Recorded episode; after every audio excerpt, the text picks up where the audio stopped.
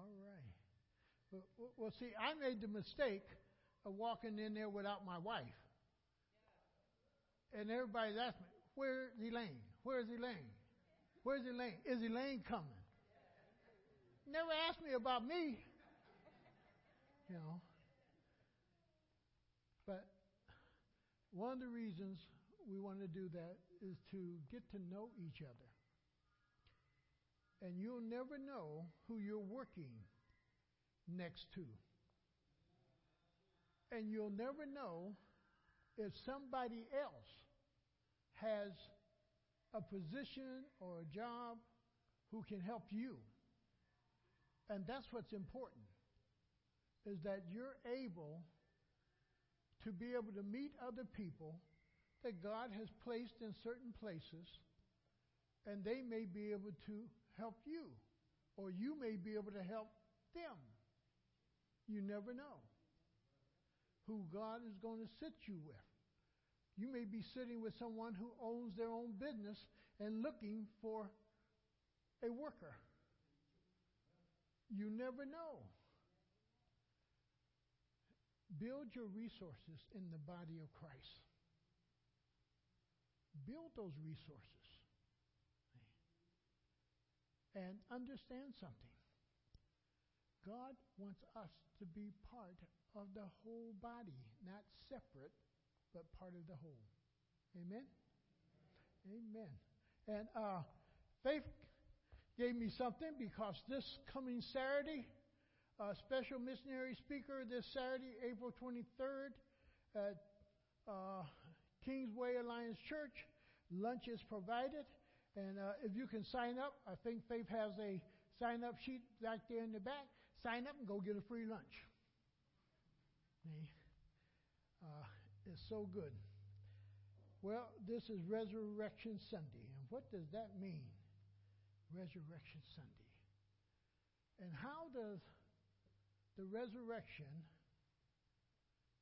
have anything to do with the rapture and the second coming?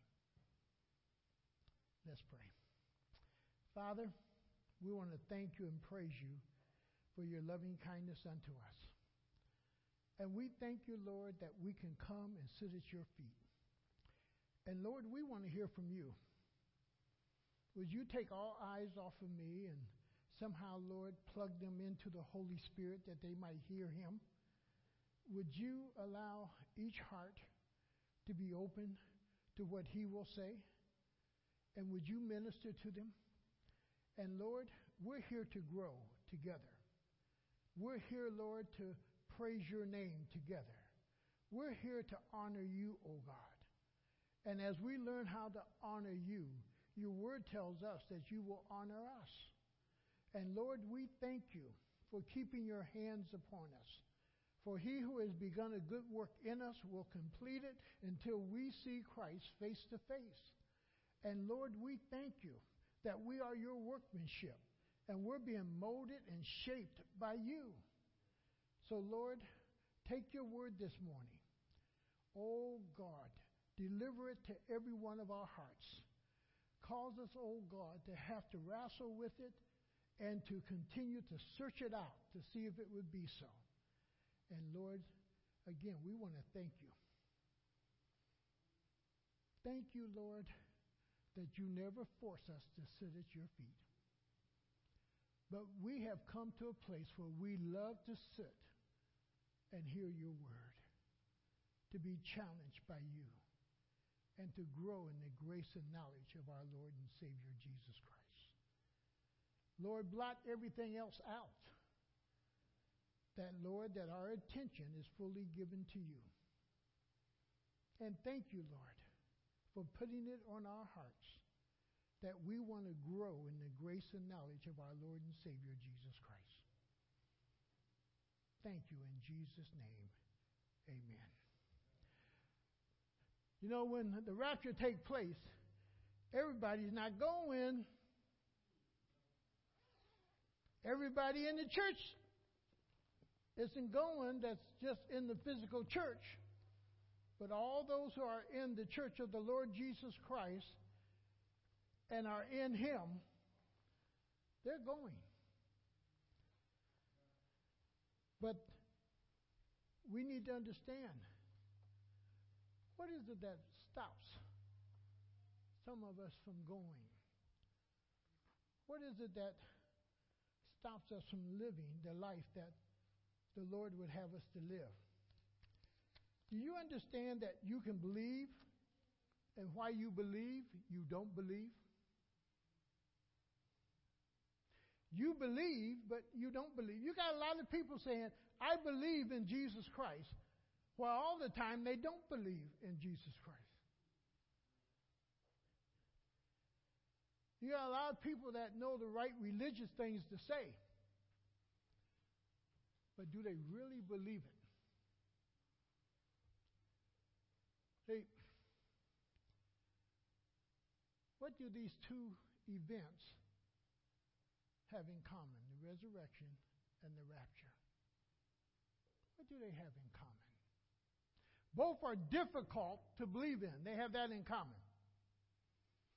Both of them are out of the rationale or the reasoning process of the human mind. Before Jesus came forth from the grave, that had never happened before. But yet Jesus is saying to his disciples, believe, believe that on the third day I'm going to come forth from the grave. Believe that. And I imagine some of them thought, uh, you know, he's kind of off on this one. He's on with his healing. He's on with his walking on water. We've seen that. Uh, he's on in doing certain miracles and so forth. Now this man talking about he's going to come forth from the grave. Even those at the cross mocked him. They said, Didn't they heal? Didn't he heal this person? Didn't he do that? Didn't he raise Lazarus? But guess what he can't do? Can't save himself. Can't save himself.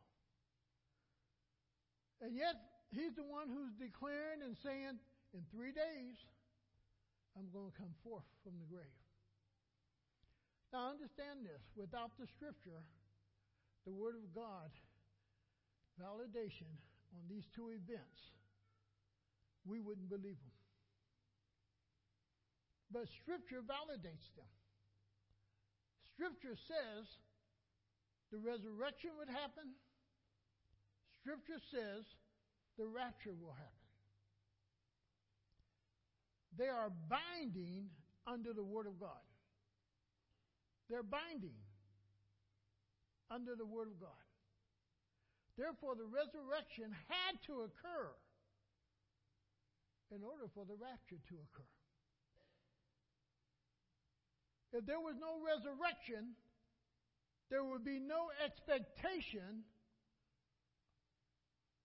of the rapture taking place or the second coming of Christ taking place. But here comes our dilemma. Do you really believe in the resurrection? Or do you just state it because it's stated in the Bible? But you really don't believe it.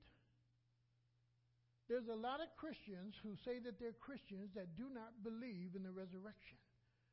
And they wonder why they have no power in their life because the one that they say that they're believing in, that they don't believe in, really has no power to do anything in their life.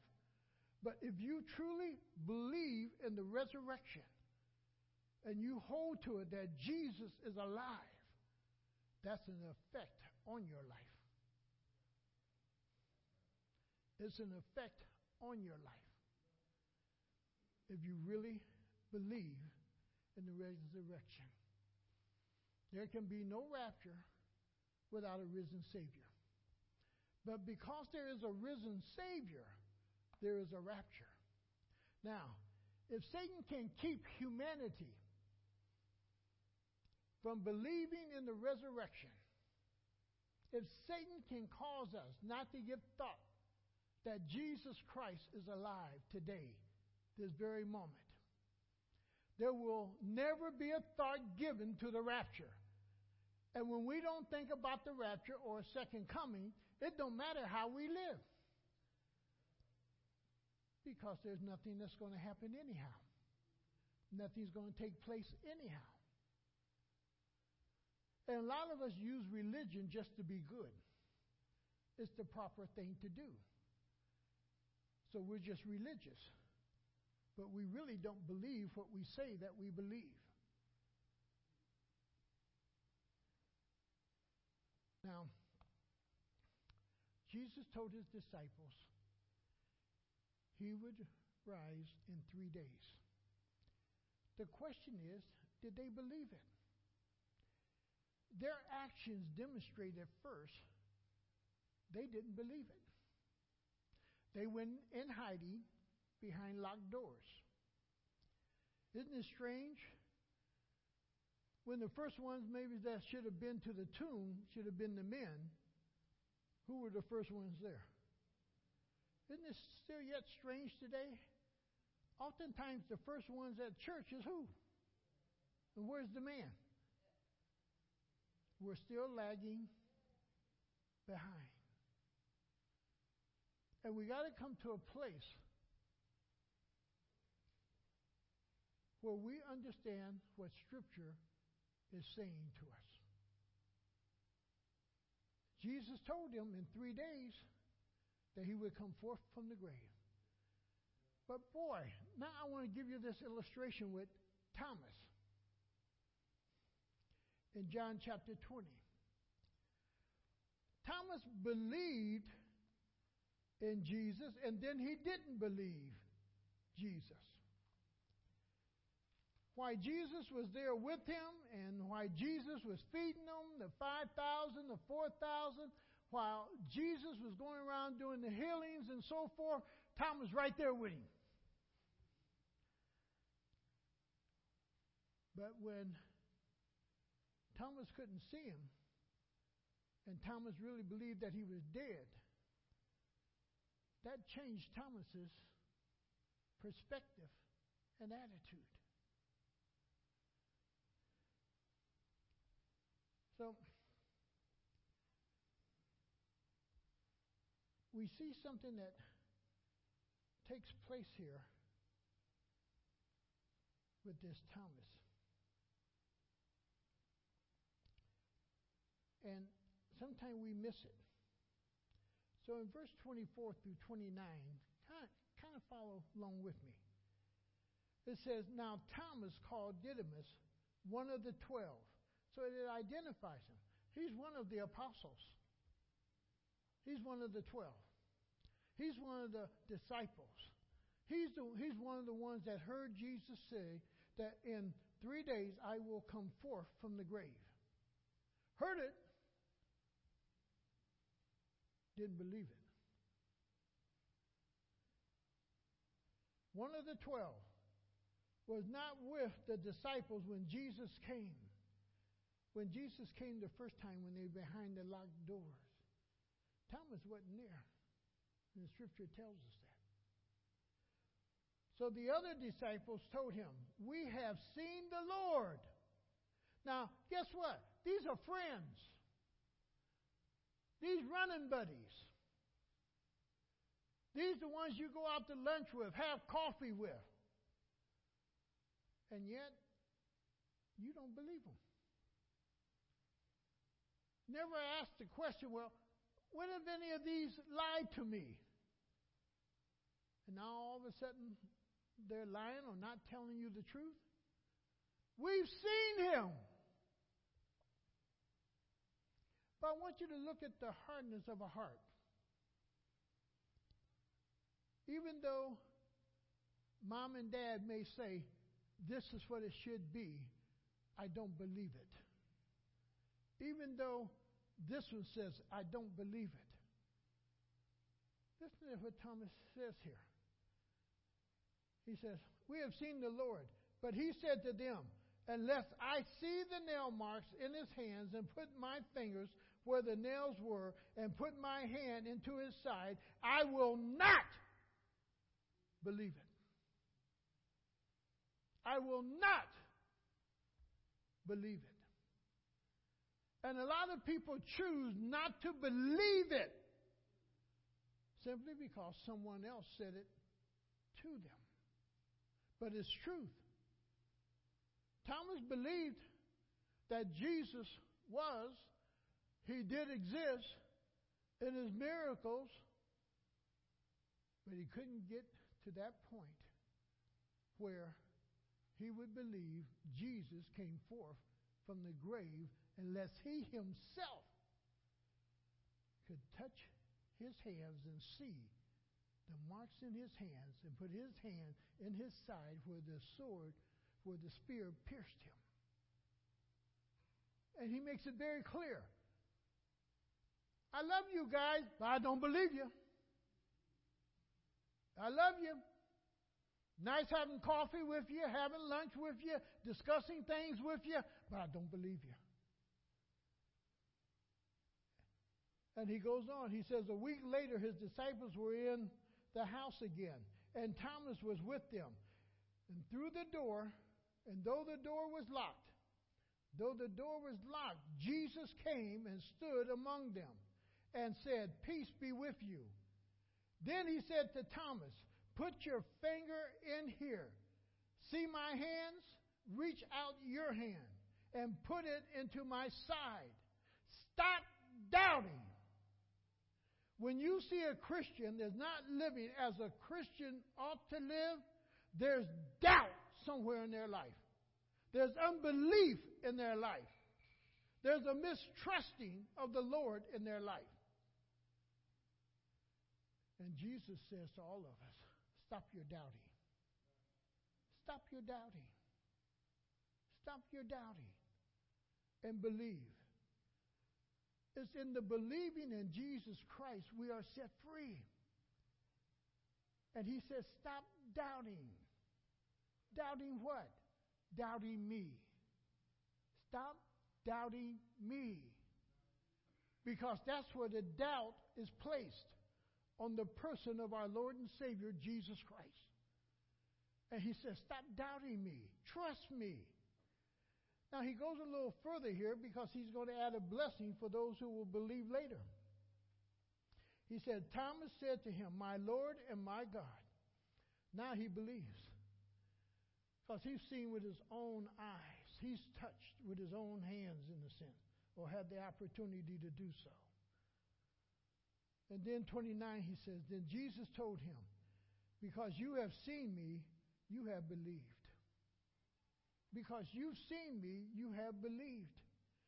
Blessed are those who have not seen and yet have believed. Now, you and I, we haven't seen it. There's many things in Scripture we haven't seen. But we believe it by faith. We believe it by faith, not by what we see, for we are a people who walk by faith and not by sight. It doesn't have to be seen for us to believe it, it just has to be read. And guess what? Satan is keeping us out of this book. And faith cometh by what? Hearing the word.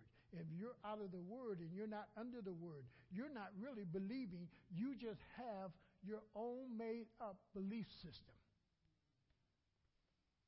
That's what you're trusting in. You're not really trusting in the Word of God. You're trusting in what you think is right. But if you had to prove that what you're thinking is right according to Scripture, could you do it? And if you couldn't do it, then it's your own made up philosophy about God. Now, like the disciples, we are asked to believe that Jesus is risen in order to believe the rapture and the second coming is going to take place. They're going to take place because of what took place with the resurrection. If there's no resurrection, there's no rapture. If there's no rapture, there's no judgment seat of Christ. If there's no judgment seat of Christ, there's no second coming. If there's no second coming, there's no white throne judgment seat. You can just go down the list and you can keep adding things in that if the resurrection is false, and that's why Paul says that it, we should be most people who are pitied for believing such a vain or empty teaching. Now, turn with me to 1 Corinthians 5 2. 15 2. 1 Corinthians 15 2. Listen to what Paul's going to say.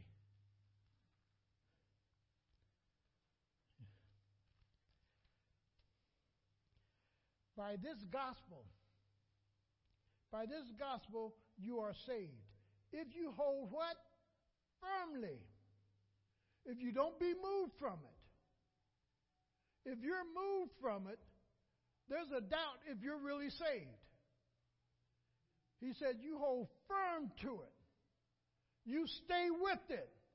You don't lose sight of it. You hold on to it. You believe it above all else. You stand firmly. And today, a lot of people don't stand firmly. Why? They really don't know what they believe. But when you really believe in the Lord Jesus Christ, you can stand firmly upon his word. And you can say what Jesus said unto Satan in the desert it is written. And because it is written, it is God breathed, it's God's word. And God says, Heaven and earth may pass away, but not one jot of my word will pass away. Why? That word is eternal because God is eternal and God is the one who spoke it. And he goes on just a little bit further here. Look in verse 4. I'm sorry, let's finish verse 2. By this gospel you are saved, if you hold firmly to the word I have preached to you. Otherwise, you have believed in what? In vain. If you don't hold on, then you what? You have believed in vain. Your belief is really empty. It's really getting you nowhere. It's not really helping you at all. You have believed in vain. And you can say, I believe, I believe. But the question is this what is your believing getting you in life? What is it profiting you to walk with the Lord in life? Drop on down into verse 4 here now. This is again what Paul says that he was buried, that he was raised on the third day, according to what? The scriptures. Not something that he just came up with, but to fulfill the scriptures. And he simply says, uh, yes, that he was buried. What does that mean? He died. He died. And he was buried. Now, the unusual part about that is simply this He rose from the dead. Now, I want you to hang on to that because that's important when we get over to Thessalonians. That Jesus rose from the dead. For that is the baseline in believing in the resurrection that you're going to experience at some point. That's the baseline for you to believe. And he, and it goes on in that four, he says that he was buried and that he was raised on the third day according to Scripture, to what God has already said. Now, go to verse 17 in that chapter 15. Go to verse 17. Listen, listen again what Paul's saying, because this is the kind of people we are if none of this is true. Now, none of us can prove that Jesus exists. If somebody really asks you, show me, prove it to me, you really can't do it. All you can do is give them what the Word says. And because you give them what the Word says doesn't mean that they will believe it. Why? It takes the Holy Spirit to take the Word of God to convict the heart of God that that person might believe what Scripture is saying. And without the Holy Spirit, all you're talking is just talking in the wind. It takes the Holy Spirit. And see, the church today, we're missing that. We can't do the work of the Holy Spirit, but what we can do is allow the Holy Spirit to work through us to do His work. Hey. So in that verse 17 and 15, he says, And if Christ has not been raised, your faith is futile. It's worthless. It's worthless. What we're believing in is worthless.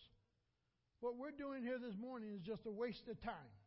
We might be we, we might be like a thousand other people out here that we've seen this morning, either walking the street or going here or going there.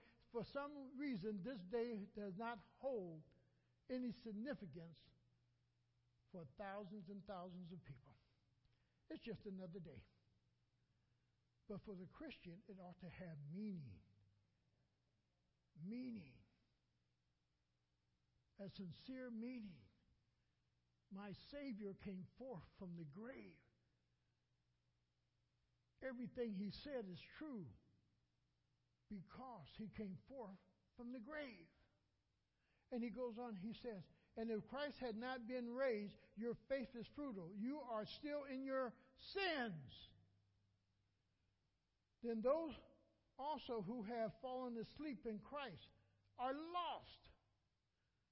There's the Thessalonian church that we're going to look at for a little bit and have four. What do you do with those who went before us? What happens to them? And Paul has to answer that.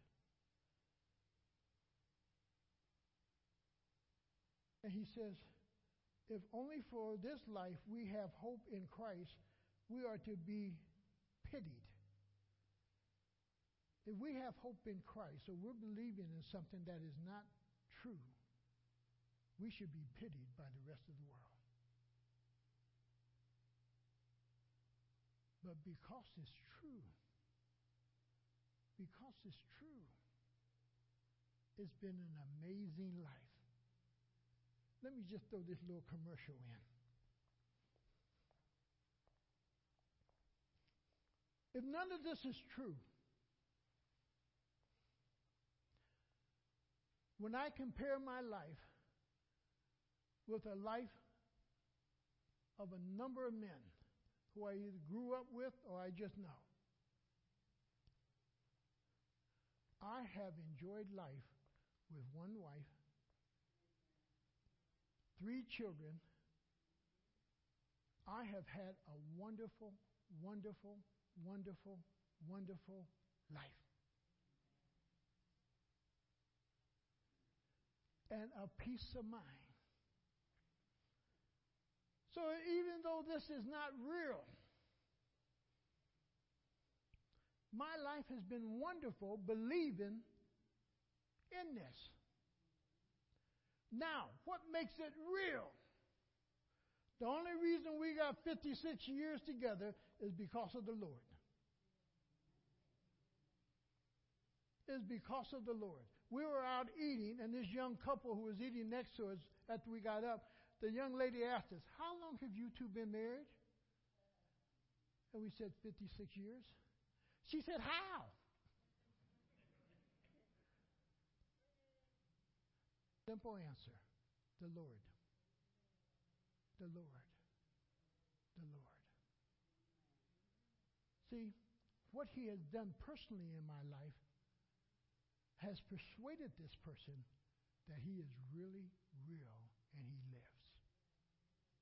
what He does in your life personally. That's why we call it a personal relationship, because it's between you and who? And you know if He's real or not. And you haven't experienced Him, you're just out here in la la land somewhere doing your thing with something that you say you believe while you're not believing it. Now, Go to Luke 24, 1 through 11. Luke 24. And I want you to still see men doubting. They believe, but yet they doubt. We're in that process too. We believe, but yet we doubt. And somewhere the doubting has to disappear. In 24 and verse 1, he says, on the first day of the week, very early in the morning, The woman took the spices they had prepared and went to the tomb. They found the stones rolled away from the tomb. But when they entered, they did not find the body of the Lord Jesus. While they were wondering about this, suddenly two men in clothes and gleamed like, light, like lightning stood before them. In their fright, the women bowed down with their faces to the ground, but the men said to them, Why do you look for the living among the dead? Why do you do what? Look for what? The living. What are they proclaiming? Jesus is what? Alive. He's alive. He's living. His work isn't finished yet. It's just starting. Because he has the rapture to go through. He got the judgment seat of Christ to go through. He got the supper to go with his disciples and those that gather with him. He got to come back the second time. He has to run through the millennium period for a thousand years in which he rules. And then he has the white throne judgment, which he's going to judge all those who are outside of Christ and who did not die in Christ. His work is just beginning.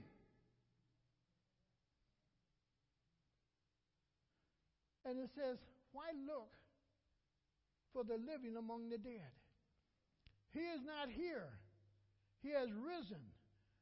Then look what he says to him. Remember, remember how he told you. Remember when you were reading scripture what it said, but you doubted? Remember what scripture says, but you won't do it? Remember what scripture is directing you to do, but you don't really want to believe it? He said, Remember. Remember how he told you while he was still with you in Galilee. The Son of Man must be delivered into the hands of sinful man and be crucified, and on the third day be raised again. Then they remembered his words. But they had to be what? reminded. Then they remembered his words. Why? Had to be reminded. You know, one of the reasons we gather together is to remind ourselves of the Word of God.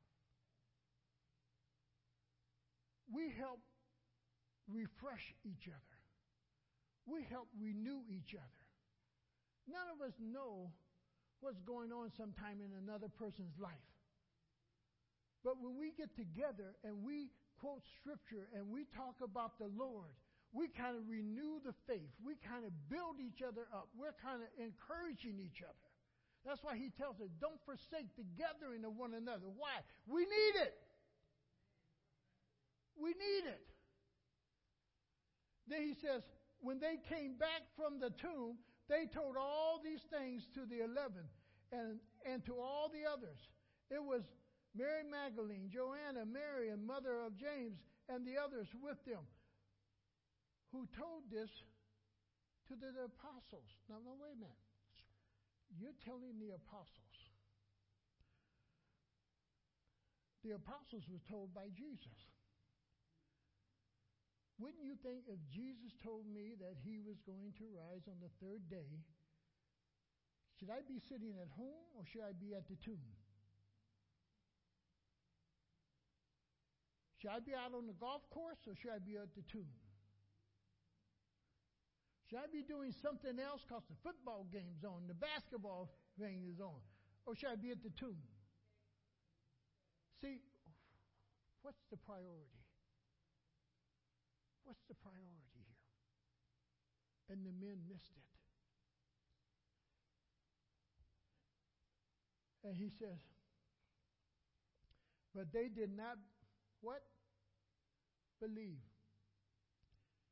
But they did not believe. They heard it. They're being reminded about it. But they really didn't believe. That's a lot of people today. They say with their mouth they believe. But listen to what Jesus says over there in Matthew 7. Their hearts were where at? Far from him. They believed, but they were not willing to follow. They believed, even though they did some of the works and they did this and they did that, they did all that for selfish reasons. And he says, I know you not. But they did not believe the women because their words seemed to them like what? Nonsense. Somebody that came forth from the grave, the one who is dead is now alive, that's nonsense. See? If Roger or Roscoe go before me, and one of y'all tell me, Barb tell me, well, Roger showed up last night. He, we sat alongside the bed. I'm going I'm to very quickly get a doctor.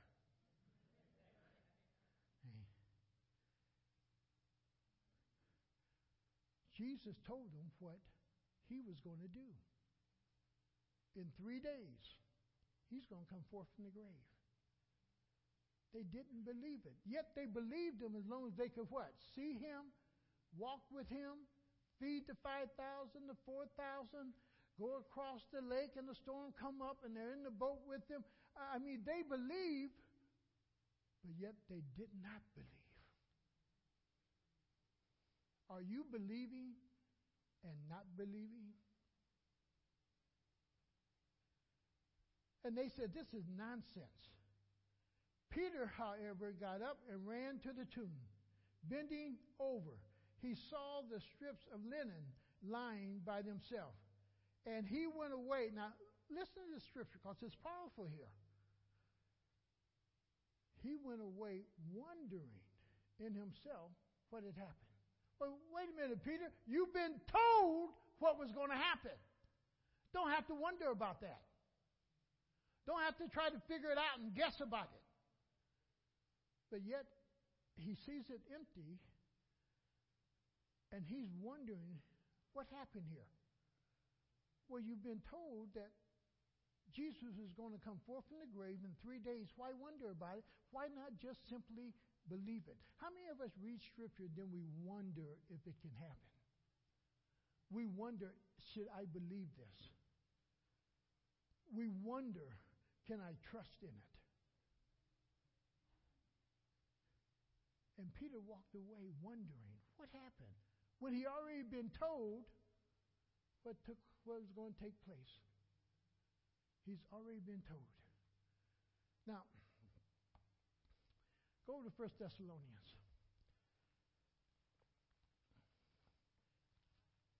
Here is the catching up or the rapture that we're looking to take place. But I want you to hear what Paul says this hinges on. And that's what's important to catch in this. And this is where the two somewhat tie together the resurrection the rapture. Understanding one can't take place without the other. Now, come down into verse 13. It says, Brothers, we do not want you to be what? Ignorant is just a lack of knowledge. Something's lacking. They lacked having understanding what happened to the people who preceded them in death. But because they lacked knowledge, it was hurting them. Keep your finger here because we're going to come right back to it. Go over to 1 John chapter 3 and verse 3. Because we need to understand what knowledge and how it has an effect upon us and what it can do in our life. Remember, he said, You're ignorant. Most Christians go through failure in life because of ignorance of the Word of God. They go through failure because of their own disbelief. Not that God doesn't want to help them through it and guide them through it. Look what he says in verse 3. Get these eyes focused here.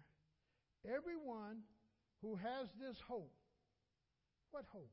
That Jesus is coming that Jesus was raised from the grave, that Jesus is alive. Everyone who has this hope in him does what? Purifies himself just as he is pure. In other words, by believing this, it keeps me cleaning myself, in a sense. It purifies me with that thought that Jesus is alive and he can come any moment. It keeps me out of certain things. It keeps me away from certain things because I have that thought that Jesus could come right now. You remove that thought while I'm on this, and I'm, and I'm going through this study. The word lawlessness. Now I was in a study with a with, with a man, and I asked him. I said, "Now I want you to think of something. What makes a woman powerful? It didn't take him no time to say, the law. The law. They'll have you locked up real quick. In my mind, I'm saying, oh, you didn't experience it. But he said, what makes a woman powerful is the law, because the law backs them and protects them. I said, now, think with me for a moment if there's no law and there's lawlessness, what happens to the woman? Well, I can do anything I want to her. And he was right in his answer. Because there's no law. And God has already described she's the weaker what? Vessel. Hey. When a really hits Roscoe, he don't hit back. He knows it's just a love tap. The whole issue is this here. We know which one's the strongest one, but oftentimes what restrains us is some law, and what restrains the Christian man is the Holy Spirit who dwells, who's implying then the Word of God that your wife is like the bride of our Lord and Savior, Jesus Christ, the church, and that He'll do no harm to his church, and we do no harm to our bride. Get back to the study here, real quick. Y'all can drop your change in the thing as you go out for that one. But he says again, boy, the ignorance, the ignorance is what keeps us from victorious living. And then he says, about those who are fallen asleep or those who are dead in Christ, because that's where their thought is at. What happened to those people who died before us? And then Paul says, We do not grieve like the rest of men who have no hope, for our hope is in Jesus Christ.